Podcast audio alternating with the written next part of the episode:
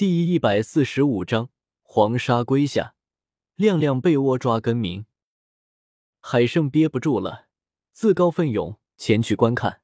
松林点头，海胜蹑手蹑脚到了山洞跟前，只见一片土崖，崖上松林密布，崖面乱草稀疏，像不安劳作的妇女田间插的秧苗。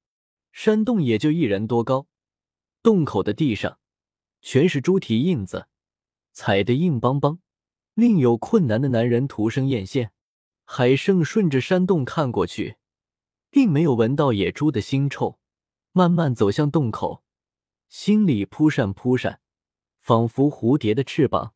其他三人看得肉跳，亮亮表情似乎大声喊叫，却出来蚊子一样的嗡嗡声，别过去。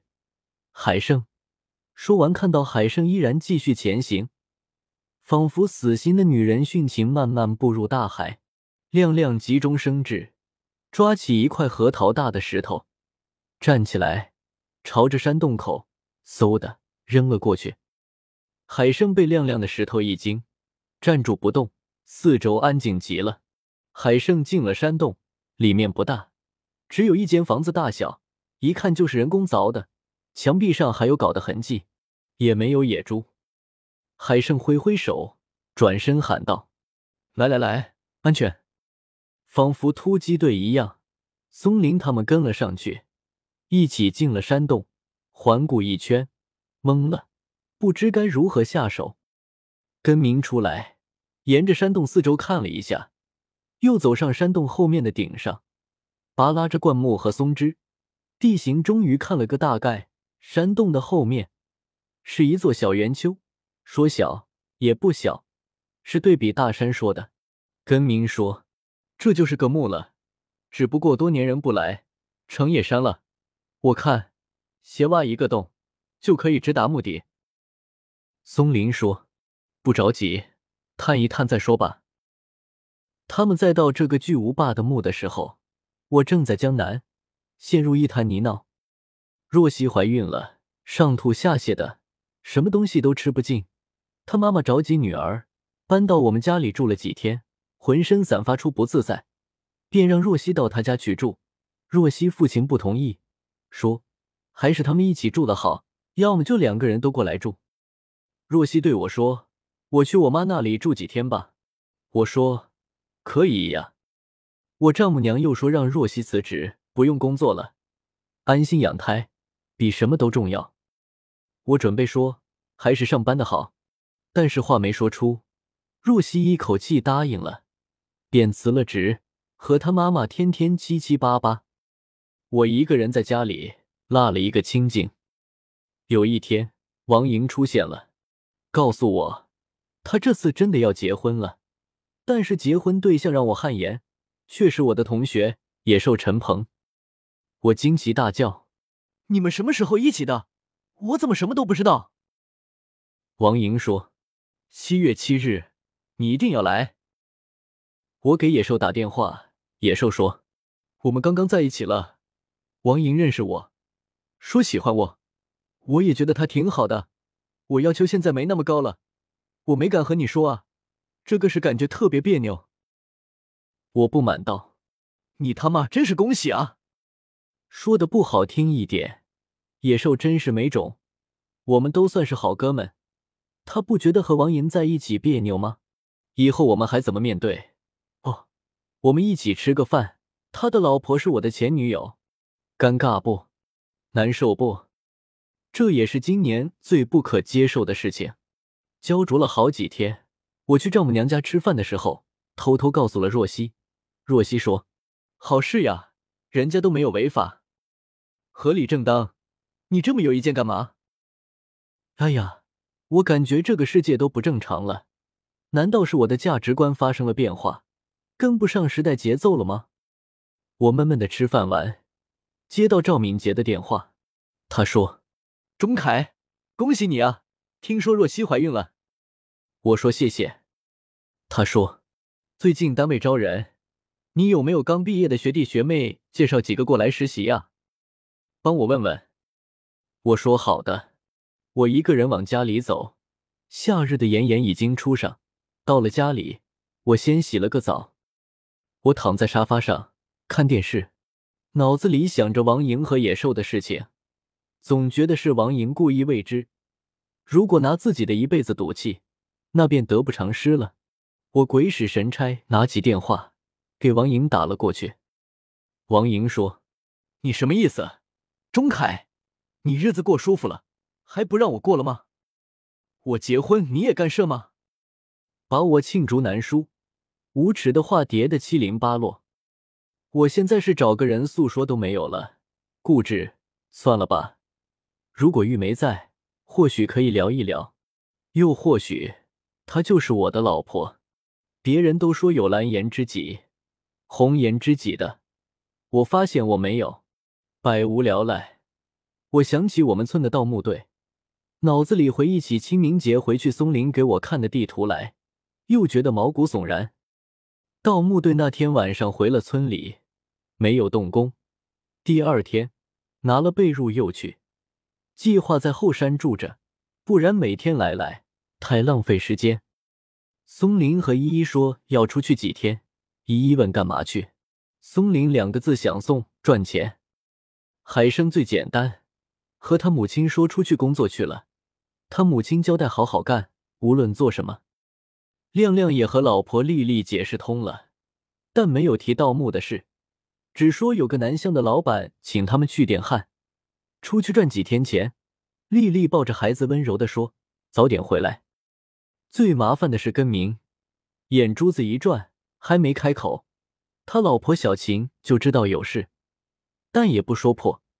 看着根明表演，根明演技奇差，呐呐的说：“他先去上个厕所。”根明去厕所当然是借口，他在厕所站了一会，觉得臭气晕晕，出来咳嗽一声，冠冕堂皇的和老婆说要出去去做事，离开几天。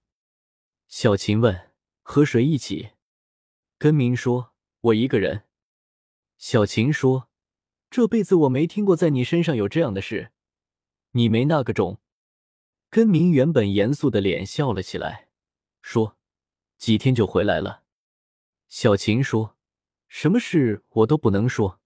你去杀人，我也让你去吗？”根明道：“赚几个钱，马上回来，你就别多问了。”小琴感觉到是去盗墓，只是以前根明都会和他商量，或者交代一声，这次神秘嘀咕的，好像有见不得人的勾当，便越发不依，继续盘问。根明缩在凳子上。看着凶神恶煞和暴风骤雨穿越空间扑面而来，这次去后山，松林特意交代大家不要和家属说，有人嘴长，不小心说漏了，麻烦很多。约定第三天上午九点在前山的黄沙龟碰面。八点五十的时候，松林、凉凉、海胜都到了，只有根明迟迟没影。松林说：“哎呀，我忽略了一个人。”亮亮问：“谁？”松林说：“还有谁？根明老婆。这样，你去根明家看一看。”亮亮便返回村里，潜入根明家的院子。院子里去寂无声，掀开帘子，进了根明家。二人正在床上搂着，亮亮觉得很尴尬，便用手敲门。根明刷竖起来，一看是亮亮，责怪道：“你他娘进来怎么没声呀？”亮亮想笑没笑，眼睛一瞥，示意出发。根明说：“你联系好了没？”亮亮说：“那个老板催我们快点去呢，你麻利点。”根明的老婆小琴，智商情商都不低，眼看亮亮进来，拉根明说去打工，心里明白了一大半。一边给根明收拾东西，一边说：“终于知道去赚钱了，我求之不得。最好下次回来，我看到满袋子红红绿绿。”根明和亮亮出门，小琴还送出来，看到二人转弯后消失的背影，转身去找艾香打麻将去了。根明生怕老婆跟来，时不时回头看。亮亮说：“你们俩这么依依不舍呢，看不出来，你的驾驭女人的功夫很厉害啊。”我出门，丽丽眼睛都没眨巴一下。根明说：“他不放心我，老婆嘛，和被子差不多，暖着呢。”亮亮笑道：“那意思，我如果不进去，你们还得一会呗。我真是该死，看到了不该看的。”根明嘴角微微笑，那笑容像藏着无数的蜂蜜，说：“看你说的，要不要一会？我还不知道我们的任务吗？关键时候我能掉队。”亮亮搓搓手，坏笑道：“很快，哎呀，比刘翔都快吧？十二秒八八吗？”根明说：“你别空手啊，帮我拿个东西，我累死了。”亮亮心里想：根明虽然像个软柿子，插科打诨，但是貌似他的生活比别人风趣不少呢。家里的什么事也不怕别人知道，这也是一种潇洒。反而一本正经过日子的大多数，劳累在明明白白上面，生活还是糊涂点的好。